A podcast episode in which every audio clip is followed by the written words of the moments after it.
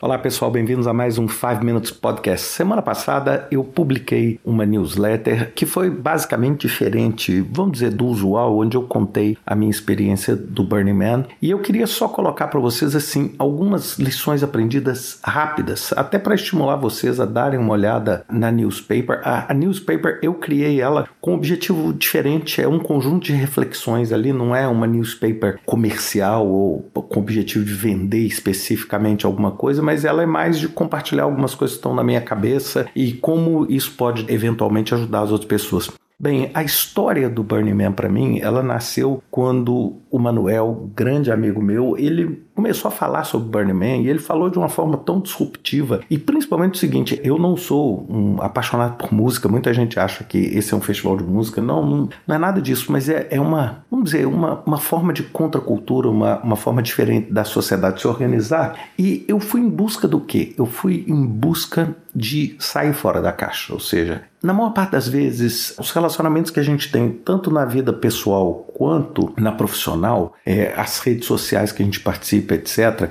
eles normalmente tendem a retroalimentar a nossa própria perspectiva e o nosso conjunto de crenças, aquilo que a gente acredita que é certo. É por isso que eu, por exemplo, sou muito cético em rede social por causa disso, porque se você gosta de uma coisa, a gente brinca, né? A pessoa gosta de gatinho e começa a dar like em foto de gato, no final, seu feed inteiro é gato, né? Porque acaba te alimentando porque quer que você fique na rede. E isso nos dá uma dificuldade enorme de pensar diferente. Então, uma das coisas que eu penso como gerente de projeto é como é que eu consigo pensar diferente? Como é que eu consigo perceber, por exemplo, esse agente de transformação e pensar diferente? Então, quando eu fui no Burning Man, eu fui nessa busca. Eu fui nessa busca seguinte, poxa, é um evento num lugar completamente diferente, que é no meio do deserto. Eu nunca tinha ido no deserto da forma com que eu fui, ou seja, num lago onde poeira para todo lugar. Aí de repente vem a chuva, Além disso, uma sociedade que é muito auto-organizada, é uma sociedade onde você não tem ali um dinheiro sendo comercializado, você não tem nada a não ser gelo sendo vendido dentro das instalações. Você tem uma forma diferente das pessoas vestirem, diferente das pessoas se locomoverem, né? os carros mutantes, as bicicletas, etc.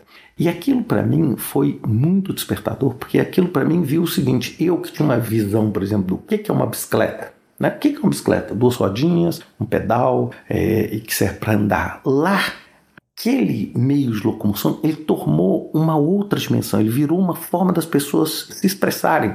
A forma com que as pessoas se vestiam, ou até mesmo não vestiam, fez isso. E isso, agora, voltando, vamos dizer, para minha caixa de novo, né? pulando dentro da minha caixa, bem, sem dúvida nenhuma, isso abriu novas perspectivas para mim. E eu acho que isso é, é, muito importante quando a gente atua em projetos. Aliás, eu acho muito importante para todo mundo, mas quando a gente atua em projetos, porque o que, que são projetos? Projetos são agentes de transformação. Então, quando a gente faz um projeto, a gente está buscando transformar uma ideia num resultado. E muitas vezes isso vai, vamos dizer, criar um software no qual as pessoas vão interagir diferente, ou criar um, uma construção, ou criar uma usina hidrelétrica que vai gerar energia, que vai beneficiar um local que até então não beneficiava, ou que vai reduzir o custo, vai permitir o acesso a mais gente àquele item.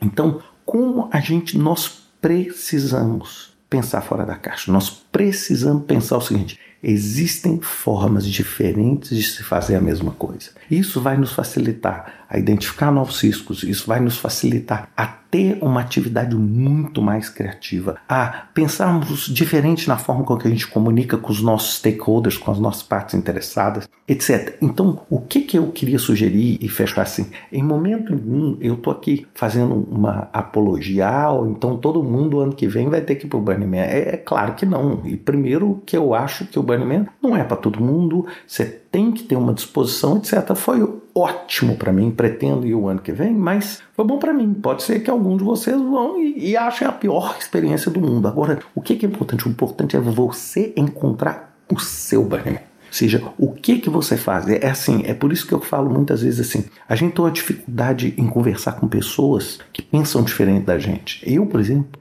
faço o contrário. Eu adoro conversar com pessoas que têm convicções políticas diferentes da minha, que têm percepções sobre religião diferentes da minha, que têm atividades profissionais diferentes da minha. A maior parte dos meus grandes amigos não são gerentes de projetos. E a maior parte deles tem uma, uma dificuldade enorme em perceber o que, que eu faço da vida.